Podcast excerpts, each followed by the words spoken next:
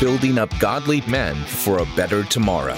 This is On the Edge with Ken Harrison, where we inspire men of integrity to put faith into action together. And now, here's today's show.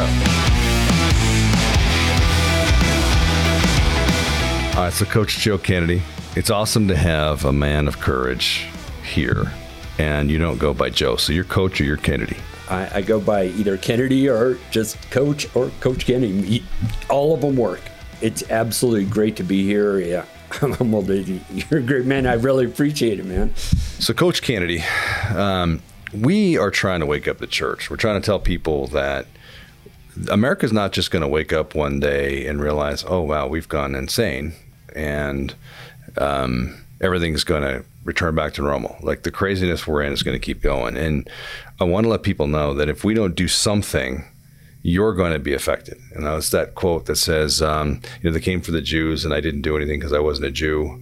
And they came for this group and that group. And finally it gets to the end and says, and then they came for me, but there was no one left to stand up for me. Right. And we're in that time. You're one of the first Christians that they've actually come after. And the left, and I mean the godless, have really gone after you. And you're a story of Christian character and commitment. And you didn't ask to be. You didn't ask to be this spokes guy. You didn't ask to be hanging out with Franklin Graham and Ted Cruz. But you have been with all these guys because you took a small stand of courage and it's turned into this huge national story. So just start us off by telling us what happened. What am I talking about? And then let's go from there. All right. In 2006, I retired from the Marine Corps and I moved back to my hometown. My wife was working for the school district and she got me a shirt and said Bremerton football on it. And I was out running one day and the athletic director from Bremerton High School actually stopped me out of my run. It's a Bremerton, really cool area, kind of outside Seattle. Oh yeah, out working class, right across the water from Seattle. Navy town, kind of low income. Little rougher side of town, and the athletic director, he approached me on a run and said, did you play football? And I was like, no, I never played for Bremerton, but I graduated from Bremerton High School. All my kids go to Bremerton High School. My wife actually works for Bremerton School District, and he wanted to know exactly, well, what do you do? And I said, well, I just retired from the Marine Corps. He said, have you ever thought about coaching? And up to that point, it was, no, of course not. I never thought about coaching football. I don't know anything about football. So he realized that the team really needed some good role models for these kids to be better young men. Not the X's and O's parts, but how to make the character, team building and leadership part of it. So that's where I came in, and they offered me a job. And I took it, and from that moment on, I was praying every single game that we had. After every football game on the 50-yard line, win or lose, give thanks to God. Wasn't anything real special. It was just a, quick little 15, 30-second prayer, thanking God for what those guys just did on the field. I mean, they just battled for, an hour, and, they gave everything. So just to witness that and to be part of it, I was thankful. So I just took a knee and thank God I did that without incident for 8 years. So for 8 years, that's your tradition. You go up and you say a little prayer at the 50-yard line, just thanking the Lord for whatever happened during the game and all that. Right. And, first couple months, the kids had no idea what I was doing. The coaches had no idea what I was doing. And a couple of the kids came up and said, Coach, what were you doing out there after the game? And I was like, thanking God for what you guys did. It was no big deal. It's who I am. It's what I do. And they said, well, can we join you? We're Christians. Can we join you? I said, this is America. Absolutely. You can do whatever the heck you want to do. So a couple of the kids came out, and then a couple more came out. And before I knew it, we had the whole team out there. And, this went on for years. And, it wasn't like overnight. And next, as it went on, then we started, the kids started inviting the other team to join us. They were like, Coach, can we have the other team join us? And I was like, you're the leaders of this team. This is your call. This is your team. And they started inviting the other team. And the last year I coached, we had every single school in the district joining us out on the 50-yard line, praying with us. This is in Seattle. Wow. And it was, you know, me just standing there. I held both helmets up and just said, hey, God, thank you for what these young men just did. They battled for 48 minutes. They came out here as enemies and were leaving as friends. Your name and amen. I mean, it was really benign, thanking God for what just happened. That's a hard thing to do in football. I mean, a lot of fistfights in football. And it's harder to be in a fistfight when you know you're going to be praying after the game together. That was the most amazing part, because you know the tradition, they go across on the 50 and they shake hands and it's like, good game, and they're really saying blah, blah, blah, blah to each other, you know. I'm glad I don't have to beep that, but you know the way high school kids are, they have that chip on their shoulder, and there's some, you know, hurt feelings afterwards, especially if you, you know, win or lose by 60 points. It's hard to be graceful under those conditions. But every time we had that prayer, it was this moment of peace. Both teams integrated. Everybody touched each other on the shoulder, took a knee, and it was just a moment of peace and good sportsmanship right there. And that's where all this thing actually started, was because of a compliment. One of the educators from another school district saw what we were doing and complimented, called into the high school football, my high school, called Bremerton High School football, or the principal, and said, hey, I just went to a football game. I'm new to the district down here. I saw what you guys did as a program. It's really incredible. And that's how it all started, investigating me because we did something good and we received a compliment. All right, so somebody comes new to the district. They see both teams after the game get together as friends, pray together, leave as friends. So he calls the principal to say how amazing it is that all these testosterone-filled high school kids would do this. And the principal goes, I've got a bunch of unity, racial unity, unity across class. Let me investigate that. That must be a bad thing. It was dumbfounded at the time. I had no idea what was going on. They brought in their lawyers to make sure I was doing everything correct. And, you know, they gave me this warning. The athletic director said, hey, make sure you don't pray, you know, after the game. And I'm like, you know, I'm a rebellious kind of guy. And I'm like, well, what are you going to do about it? I was a Marine for 20 years. You're going to take away my First Amendment rights? No, that's not happening. And he says, you better not do it because the principal's asking about it. And so I'm sitting there going, what's the worst that could happen? And we had one of our coaches was a lawyer, and he says, well, they could fire you. And after that game, I was so stressed out that game. It was a doubleheader. You know, I'm sitting there going, you know, doubleheaders are huge because you have not only your fans, but their fans, and the next game coming on. We went in double overtime, and I wasn't sure I was going to actually pray. And athletic director comes up, puts his arm around me and says, he goes, boy, we sure dodged a bullet with that. And I was like, yeah, it's amazing how God works those things out, huh? So I went over there, met, you know, the other team, shaking hands with the coaches and stuff. I was talking to the coach because we had another game on Monday. This was on a Friday night. We had another game on Monday. And as I'm talking to the coach, the other team comes running up, and this kid from the other team at Calahawie High School or secondary school hands me his helmet and says, Coach, would you use my helmet for the prayer? And I was like, oh, absolutely. My team came over and we did the prayer, and right after I got done, then I realized, am I going to be in trouble for this? I look over and the head coach is like mouthing the words, they're going to fire you. And the other coaches were just shaking their head, and now I'm kind of stressed. Did I really just screw up? I mean, is this what it comes to? I mean, this is America. They can't do anything to me, you know. I'm not a teacher. I'm just a high school football coach, and I can't give a prayer of thanks. Give me a break. And that's how it all started out.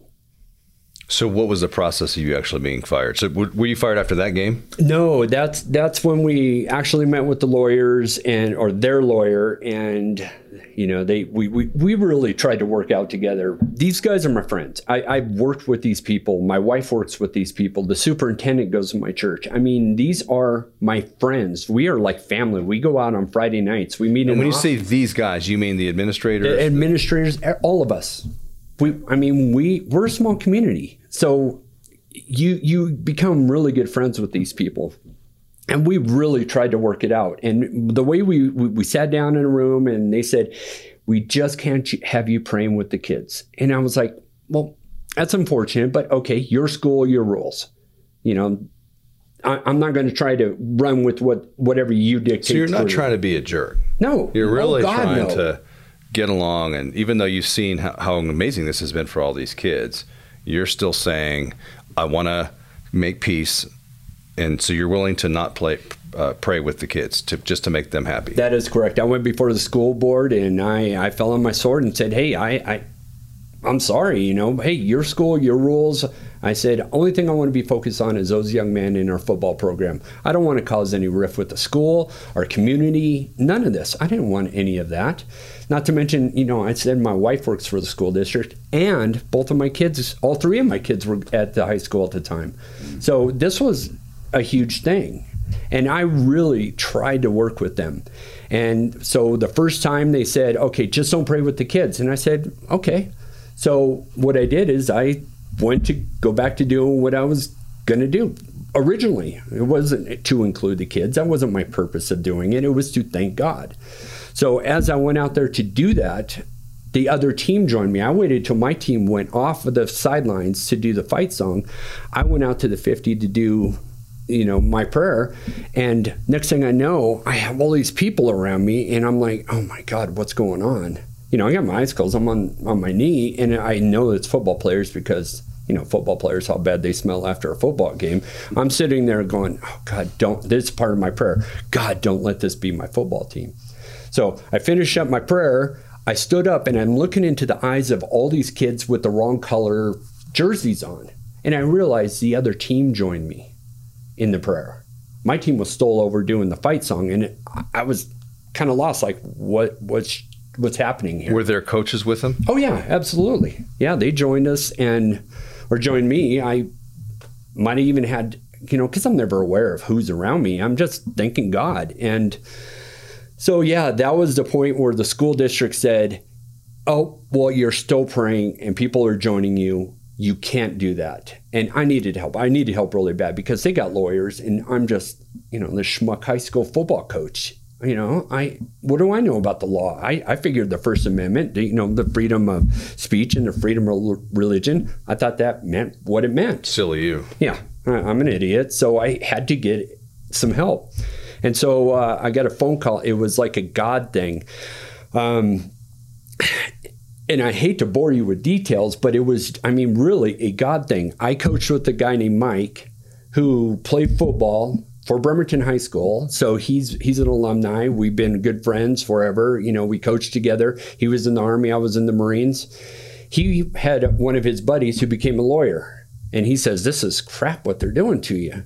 So he said, I have a friend who's a lawyer who's going to call you. He called me and hooked me up with the guys with First Liberty. Because I didn't want to talk to anybody. Who do you talk to? You're getting a million phone calls. And who's got $300 an hour for a mid-level attorney? Yeah, on my pay, really? Yeah. It's like that's a month pay, kind of thing. So, yeah, they called me up and said, "Hey, well, we want to represent you." And it's funny because the first thing they asked me is, "You're not one of those religious wackadoodles, are you?" And I started laughing. I'm like, "No, I'm not that guy. Yeah, definitely not that guy." And so they took the case and they were the ones to help me navigate to stand up for my rights and told me what my rights were as an American. No, are you fired at this point? No, at this point I am I've received I think 2 letters of direction. So reprimand. Yeah, exactly. They tell you, "Hey,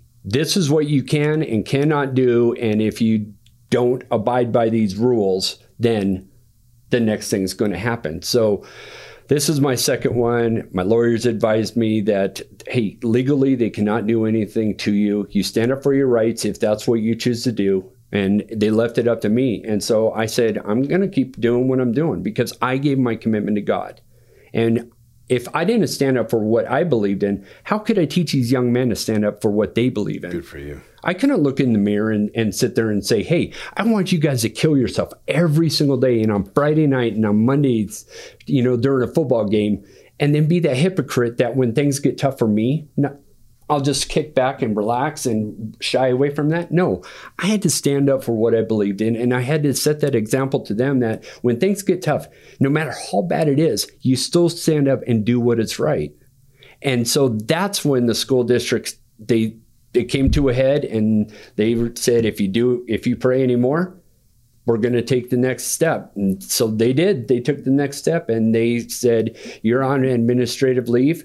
And then at the end of the year, we have our evals. And that's when the coaches sit down and we say, hey, are you coming back next year? And they write if you're coming back and if they want you back. Well, yeah, I wanted to come back. You know, I'm missing half the football season. So, and then they said, do not rehire, which is a death sentence. I mean, basically, we don't want this guy anymore. You can't coach here at Bremerton anymore because I prayed. And I'm going, are you serious? So I missed half my football season with my team that went to the playoffs that year. And I sat there on the sidelines with them and, you know, did the best I could from the sidelines. We're going to get into, there's a major legal battle that's occurred and is occurring, and you are in the middle of setting some real legal precedent that will really benefit all of America. You're this 20-year Marine, football coach, wife working for the school district, minding your own business, going out to pray and unifying boys, and they've decided to come after you. So you're becoming this major thing. But what I want to know is, how did you get to be so gutsy? Like, you know, lots of Christians would have just bowed their head and said, well, golly, you know, I want to be a nice guy and I don't want to be offensive to anybody. And so we're seeing the church recede. Even, you know, with this whole COVID thing and how many churches quickly close their doors. Well, we don't want any trouble. You didn't back away. You very graciously stood for what's right. You didn't pound your chest. You know, you didn't make a big scene. Very graciously and quietly, in a very godly way, you stood up for truth. What made you so gutsy? I really wish that I could, you know, sit there and with a, you know, I don't even know how to explain it.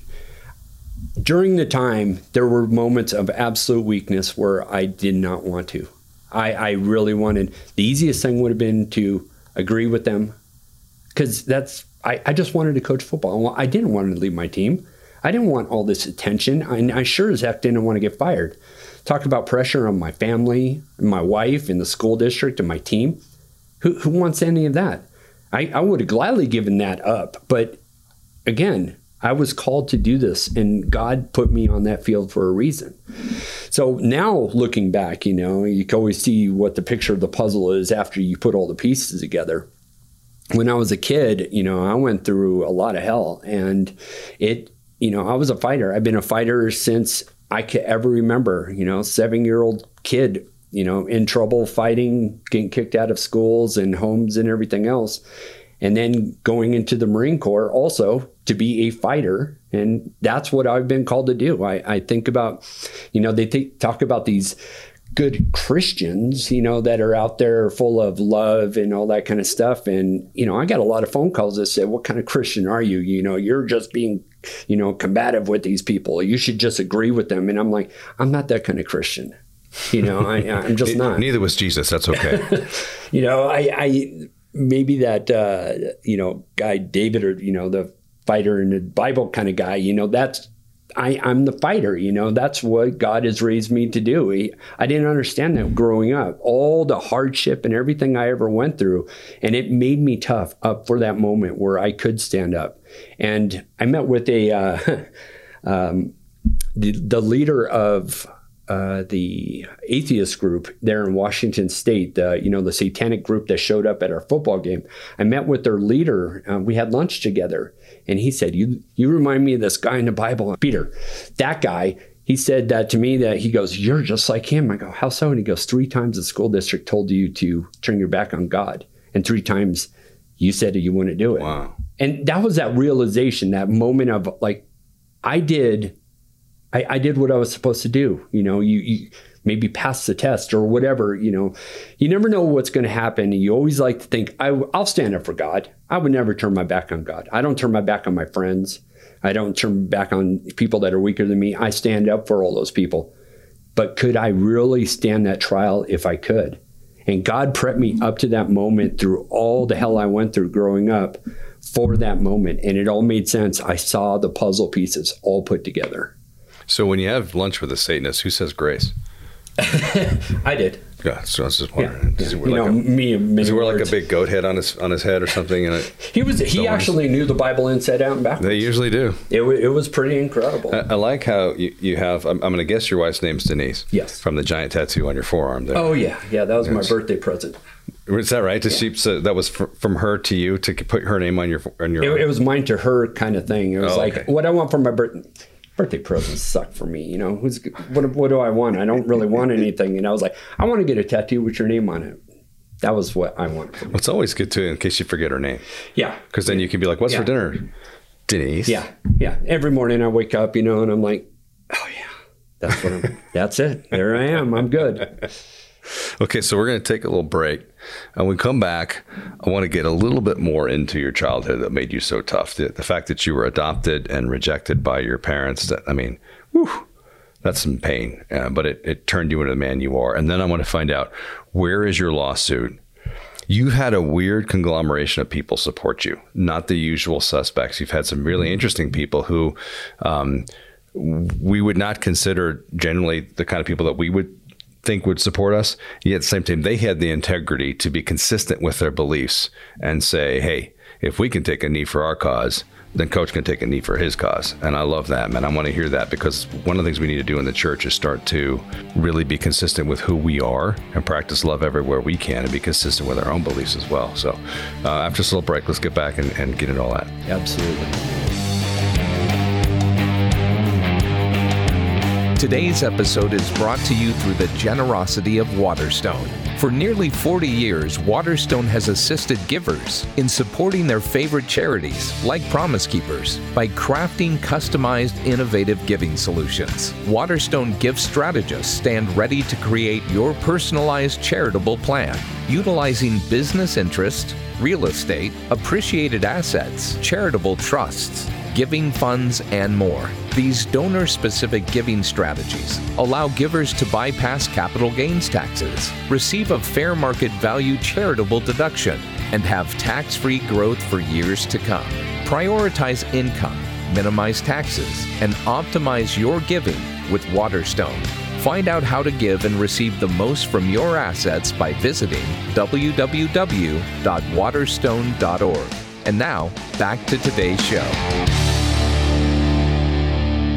So, talking to Coach Kennedy about the fact that he stood up for your right, for your free speech, you silly man, you, and also your right to practice religion, even sillier, in Seattle, because you thought Seattle was America.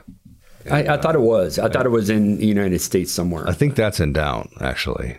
But and so we're talking about that, and we've talked about the fact that all you were doing was praying after a football game. Your players and then all the other teams decided to come and pray with you in this amazing show of unity, and they decided that they would fire you for that. Right. And to actually be even clearer than that, after they told me to stop praying with the kids, I went back to my normal practice, and when they fired me was for praying alone on the. So you even obeyed that part of it, and they still fired you. Absolutely, yes. But your story of courage, because there's a lot of people out there that go, man, what I have, what it takes. But you went through a lot of pain in your childhood. You were adopted as a young child, and give us just a little bit more of that before we get into your lawsuit, because I always talk about how God teaches us through pain, and he gets us ready for, we don't know what assignment, and it may be like in your case, 40 years later, but pain makes us strong. And so tell us more about that. Absolutely. I was, until, you know, I was about 5, 6, somewhere in there. I was always a rebellious kid, full of energy. You know, my parents, they adopted a couple kids. They adopted an older girl, and then about a year later, they adopted me. And how old were you when you were adopted? I was just a couple days old. Okay, so you're a baby. And yeah, I was born as Baby Doe. I found out, you know, many, many years later, the story about my biological mom and everything like that of her background. But I was put up for adoption at birth. I was born as Baby Doe. I was adopted. My parents, adoptive parents, they couldn't have kids. And being a good Catholic, they had to have lots of kids. So they started adopting. Then all of a sudden, through miracle science, they started having kids. And boom, next thing you know, they got, I don't know, five, six, seven of them. And they didn't need my older sister or myself anymore. And they told us we were adopted, which made all the sense in the world to us of why we always felt different, why we didn't feel included with the rest of the kids. And it was an ongoing battle for us the whole entire time. My sister, she's still a mess. I was a complete mess. I was always in trouble. They started kicking me out of the house at a really early age. I was a runaway from probably age 9 on. So your parents started kicking you out of the house? Yeah, they didn't need us anymore. And that's unbelievable. They said the worst thing they ever did was the day, or the worst thing that ever happened to them was the day that they adopted me. And that sets a really, yeah. And that hurts when you're a kid, you know, I mean, you're a kid. What do you know about anything? You don't know anything about life. And then you have the people who are supposed to be your parents tell you that was the worst thing they ever did was to adopt me. So they put me over in foster homes. I was in child protective custody a few times, half a dozen probably different group homes and foster homes, and also a boys' home. I spent a couple years there. So, you know, the whole time I was a teenager, that's just a short time. And I spent all of that time in and out of the system and going from one place to another. And I was always battling because I never spent any time in a real, I would say, good home. It wasn't like foster families. It was like foster homes. So I didn't have that love and nurturing and all that stuff that all the other kids got. I had a really good neighbor and I had a couple friends that looked out for me and made sure I was fed.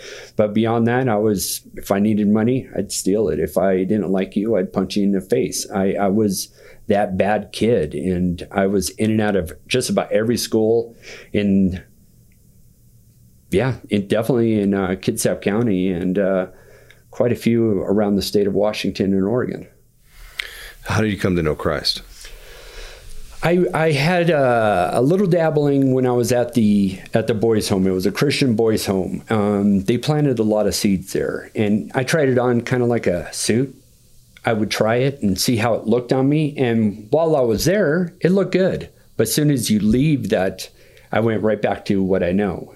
So, but the seeds were planted, and I didn't know that, and I really turned I went right into the Marine Corps after I left the boys' home, and I never looked back. Only thing I did is just really say there is no God. That's a story that people tell, you know, people that are on their deathbed, so you have something to look forward to when you die. I had no faith. It wasn't I was an per se atheist or Satanist or anything like that. There's nothing when you die. That's the way I spent 20 years in the Marine Corps, was there was no God. And then right at the 20-year mark, I met my love of my life, who I met her when we were 9. She lived down the road. 20-year mark of what? The Marine Corps? The Marine Corps. I was getting ready to retire, and I reunited with my first love, and we met when we were 9 years old. Denise, the whole tattoo thing. I'm glad you had that, because I could keep her. Yeah. How's Denise? She's good today. I tell you, while she was working for a school district, it wasn't good. And while I was growing up, we couldn't date because I was such a bad kid. But man, I've been in love with her my whole entire life. But she was the one, we reunited right my last year of the Marine Corps. And she was in a... Now, where were you stationed? I was down in Portland, Oregon. I was on my Twilight tour. They have Marines in Portland, Oregon? Yeah, there's a reserve unit down there, engineering unit. And so my job was to train all those young Marines to go over to Afghanistan and to Iraq, because I was the one with combat experience. So my job was to train them to go into combat. Now, where did your combat experience come from? From the Desert Shield, Desert Storm over in the Gulf. So I'm looking at your attorney, Mike Berry, over here, who was in the second, right? He deployed for the second one. I can say that, right? I can, yeah. You were in Afghanistan. So a lawyer, Marine, which is a room full of Marines, man. So I know, that's good testosterone around here. Hoorah. Okay, so you're in your last year, you meet Denise, you're not yet saved. No, we got married, and I was still down in Portland, and I was coming up on weekends, and every weekend she would be going to church on Sunday, and she'd say, hey, do you want to go to church? And I'm like, nope, I'm gonna watch a football game, or I'm gonna work on my truck, or I'll do anything except for go to church, go do your thing. And she was so patient, she would only ask me once. Now, at this point, why don't you want to go? Is because it's just, you don't believe it, you don't like Christians? Well, there's numerous things, because I didn't like a lot of those churchy people, you know, the holier than thou's, because I was not that. I really didn't believe in God at all. It was, you know, and I had nothing against people of faith, you know, that was their thing. It wasn't my thing. So I let her do her thing. Well, about 3 months into our marriage, on a Sunday, she said, "Hey, want to go to church with us?" And I said, "Nope. Football game, Seattle Seahawks playing, you know, Denver Broncos. Yeah." So I'm all excited about the game. And she says, "Okay." She goes to go out, and our son, he looks and says, "Can I stay home with them then? Do I have to go to church?" And I'm like, ooh, I'm setting a bad example. So I went to church, and I did that whole cross my arms, sit in a, you know, seat and listen to this guy run his suck about blah, blah, blah for an hour. And then, you know, when you start to get that little voice in the back of your head, and I'm going, you know, shut up, I'm not listening to you. But I started going to church, and with Denise, seeing how God was working in her life and how much she talked about him. I didn't even realize she was talking about him all the time, all the blessings that she had and whatnot. And we prayed at every meal while I was sitting there looking at the meatloaf, you know, she's praying. But it slowly started sinking in. And then one day God just kind of slapped me upside the head and said, "Hey, what do you think?" And I said, "You giving me this life, a chance to be with the woman I love, and I want to do it. I'm all in." I mean, it was just like the world crashed down around me. You know, I was out of the Marine Corps. I didn't have a job, but I had a great woman, and I had a family to provide for. And I was like, I'm going to try God out again. But if I do it, I want to do it 100%. You know, the whole tithing thing. And I was like, man, I can't even make it on my 100%. How am I going to make it on my 90%? You guys are crazy. And she says, "Just try it." And I challenged God every day. Every day I was like, "Hey, if you're up there, I need some help here, bud. You know, if you really want me to follow you, show me something." He showed up every single time. And from that moment on, it was living my life for him. And it really solidified when the coaching thing happened. And I was, you know, watching the movie, came on right when I needed it most, and the movie being Facing the Giants, yeah, by the Kendricks, yeah, and a great movie. And I mean, can you get any more clear of a message? You're offered the job on a Friday, and that weekend I'm flipping through the channels, and that movie comes on, and it was the biggest gut punch. So you're talking about when you were offered the job to be a football coach, and you happened to see Facing the Giants. And I fell to my knees, and I don't know what it literally is. Did you guys know that you were about to be in your own version of Facing the Giants? Had no idea, none whatsoever. But that's where I got the whole, I'm going to give you the credit, you know, give you praise after every game, win or lose. That's where I got it from, because it hit so hard to home. You know, I don't cry. I'm not one of those kind of guys, you know, I don't have a lot of emotions that way. And oh my God, I was sobbing like a baby. And it was, I've never dealt with that before. God, I mean, it was like he reached into me and just pulled out everything. And I surrendered 100% of everything to him. And that's the way I lived since. So you're literally, a story from the book of First Peter, where it talks about how if a wife is married to an unsaved man, the best thing she can do is to be a godly woman, and that godly example will attract her husband to Christ. That's exactly your story. Yes, absolutely. So you're filled with pain, rejected by your parents twice, your birth parents and then your adoptive parents. Correct. You've gone through all this. You've been through the training of the Marine Corps. You marry a woman, and for the sake of the example to your son, you start going to church. Yes. The godly example that she is, and then finally the Kendricks movie, Facing the Giants, is what drives you to your knees and in tears. Surrendered 100%. An old Marine crying, man. That's awkward. That's just an ugly cry right there. You don't even know how to cry. Yeah, no. Yeah. Not doing it again. And then 8 years later, here you are silently standing up for your faith. Little did you ever know or sign up to be this picture of Christian persecution. Yeah, talk about the wrong guy.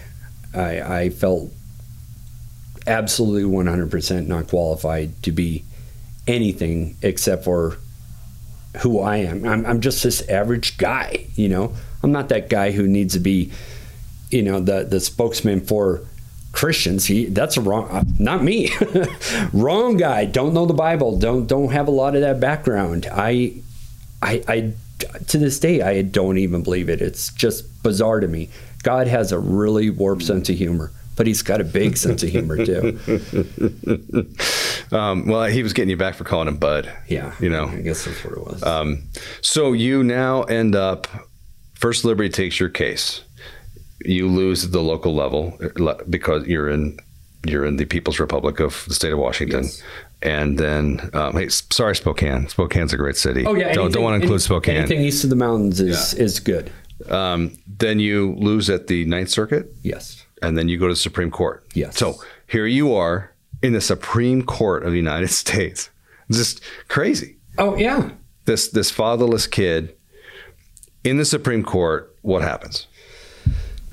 You know, I wish my lawyers would tell you that whole story because, you know, like the Bible, I don't know all the details. I'm ill-equipped for it. But actually, that's what we want, though, is we want the common man's version of what happened. Yeah, so the Supreme Court said, we don't have enough of the information, but because we never really got down to the nitty-gritty of it, we just kept really just appealing off of, hey, we want to get Coach back on the sideline, you know, back on where he needs to be in coaching, get him out of the stands and onto the sidelines with his team. He needs to be coaching. So we filed an injunction. That's the one that went right up to the top just to get me back on. And the Supreme Court, I guess, four of the justices, they said, hey, this is a bunch of crap. We want to know the details of this because we're very concerned about the implications here. Yeah, the freedom of religion, freedom of speech. You had some people file stuff in support. Barry, what do you call it? Amicus brief. Amicus. Amicus. So I thought it was amicus. Is it? That's kind of the, yeah. Amicus, if you're, that sounds better. If you're simple-minded, yeah, it's that's it. Amicus. Yeah. Okay, amicus sounds like somebody's name. Amicus brief. Yeah. And Chad Hennings, our board member, one of those guys. Oh, that dude is awesome. Yeah, he is awesome, man. For an Air Force guy, you know. He makes up for it in size. Yeah, giant. I wore his ring and it went over two of my fingers. Yeah, it makes a nice wristwatch. Yeah, you know. But you had some other guys file that basically said if we can take a knee for Black Lives Matter, the Coach Kennedy can take a knee to worship Christ. That one was really great. That's pretty cool. That's Garfield High School up in our home, up in the Seattle area. Very low income school, predominantly black. One of our coaches, he went to go coach over there, and these coaches, they were taking their First Amendment right, and they exercised it by taking a knee in protest. So racism and all the injustice going on. This was early. Back in the Kaepernick days, you know, not where it's become a fad now. But the coaches and the team did that. And the coaches, I mean, Washington's not that big in football, you know, we all know each other. So when they saw what was going on, it was really incredible that they said, hey, that's not right.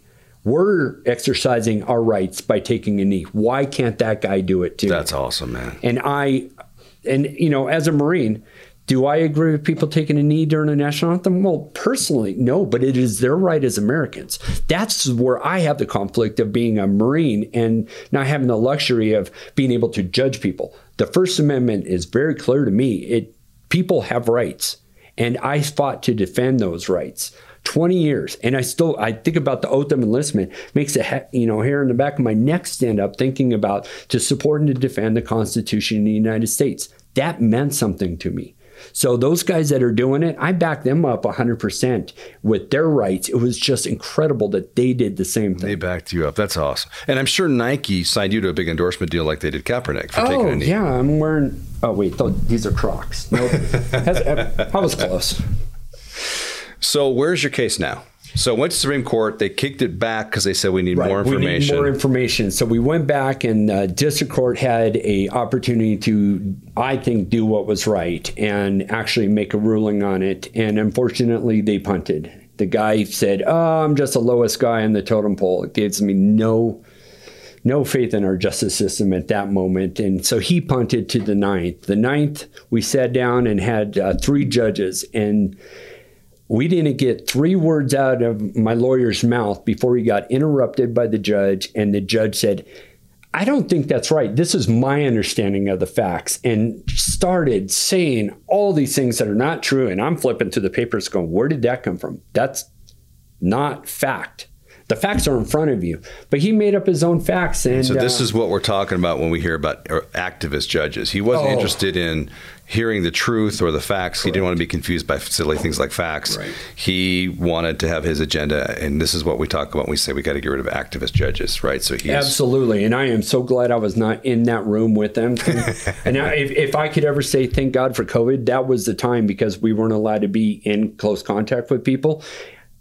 There was no way I could hold back my expression or anything. And we were muted when I was in the room, and thank God for that, because I might have said a couple choice words at that moment. Marine Corps words. Yes, absolutely. So now it's stuck in the Ninth Circuit at this point. Yes, they're holding on to it. We were going to go right to the Supreme Court. We were ready to file, and the Ninth Circuit decided to pull it back, and they want the whole entire Ninth Circuit to weigh in on it now. I guess they need more ammo so that they could stand up for what they believe in instead of the law. And because if it's going to go to the Supreme Court, and that's where the fight's going to be. So it's going to be the Ninth Circuit against the Supreme Court. And I'm just putting my faith in God that he's going to actually have people who rule on justice instead of their own agendas. So this is a story about why people need to start getting involved. And I mean, you're a guy who's lost your job now for 6 years. You've been dragged through the legal system, and thank the Lord for Kelly Shackelford and Mike Berry and First Liberty, because they've stood with you all this time for free. They work on people's donations. And for people listening to this and saying, man, I have some money I'd like to give away, I would tell you that one of the greatest things you can give money to is First Liberty, because they are taking on cases like this. And I frankly, and I've been briefed on this a lot by Kelly, but my own opinion is the Ninth Circuit does not want to get to the Supreme Court, because it's going to set case law that's going to be really, really inconvenient for the activists and the people who hate God. And so they're holding on to this, trying to come up with some kind of mishmashy thing. Imagine what it's looking like right now, because the way I understand in just layman's term is that any employee, public or government employee, that shows any sign of religious, I forget what the word they use is, demonstrative, you demonstrate any faith, any public demonstration of your faith. Think about the implications of that. That poor lunch lady who's wearing a crucifix, or some Jewish person that's wearing a yarmulke. Right now, the way they have ruled is that is illegal, and that you can be fired for it. I was. That's anybody else. And people that aren't standing up right now and aren't furious about that aren't paying attention. 20 years in the Marine Corps, I never paid attention to politics or the way the world was. I was just out there defending. Now I find out that America doesn't mean what I think it means anymore. The First Amendment doesn't mean the freedoms that we have. And we are losing them every day, and people don't even realize it. It's infuriating. And where did all the men go? Why aren't we standing up and saying, hey, this is America. This is our country. We have fought and died to make sure everybody is the land of the free. And where did they go? What happened to them? Because I don't know where they're at. And the ones that are supporting, like the ones that are donating to First Liberty, could you imagine a high school football coach trying to pay for? I could maybe pay for a phone call with those guys. So the people that are giving to First Liberty, and I would be lost without them, because no way is the average American able to, pay lawyer fees for 6 years. I can't even fathom what that is. It's just. And I hope more people will stand up and use the lawyers that are out there. Stand up for your rights. I mean, what's the worst that's going to happen? You're going to get fired? I mean. When I had my first company, I had an employee who was Muslim, and 9/11 happened. And I had a prayer area set up for him because he had to have a wall he could face with nothing on it, and it had to be facing, you know, a specific direction, and he had to have a prayer rug. And he had a whole setup there that he could go pray. Now, I used that opportunity, and I went to Shibe, who was one of my best employees, who was with me. Even when I sold my company, I brought him with me because he was such a great employee. And I would say to Shibe all the time, you know, hey, Shibe, when you get tired of trying to earn your way to heaven, let me know, and I'll tell you about the grace of Jesus, you know, and we would have quite a bit of laughs. Yeah. We got to be consistent. And I would never have infringed on his right to pray, because that is America. And I believe that's Christ, that people have the freedom to make a choice. We let them have their freedom. Christ said, follow me. It's a choice. He's not a tyrant. So I made sure that Shibe had a great place to pray. So I put my faith where my mouth is. That's awesome. And I don't think anybody would, you know, if it was a Muslim out there giving a prayer, I wonder if he'd have been fired. I don't think anybody would touch that. Yeah. No. Now, you are a great man, a great American, and I am proud to know you. And I just hope people would look at you. People feel, I'm inadequate. Who am I to stand up? You know, you're not somebody who went to seminary, adopted, rejected by your parents. I mean, every excuse in the book to not take a stand. And yet here you are. And the Lord is blessing you, and he's going to continue blessing you. And so, man, proud to know you. Thank you. Keep holding up the faith. Semper Fi, baby. Hoorah. Thanks, brother.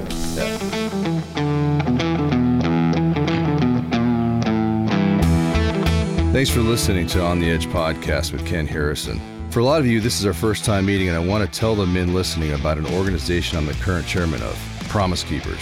Promise Keepers is an organization founded by Coach Bill McCartney that's led men across the world to a saving relationship with Jesus Christ. Promise Keepers is calling men back to courageous and bold servant leadership. To learn more and get involved in the mission of Promise Keepers, visit promisekeepers.org. Follow on social media or download the Promise Keepers app on Apple Store or Google Play by searching Promise Keepers. Through the Promise Keepers app, you'll receive access to devotionals, Bible studies, and other great articles and video content, and a community to build friendships, lead your family, and become transformative leaders. See you next time for On the Edge with Ken Harrison.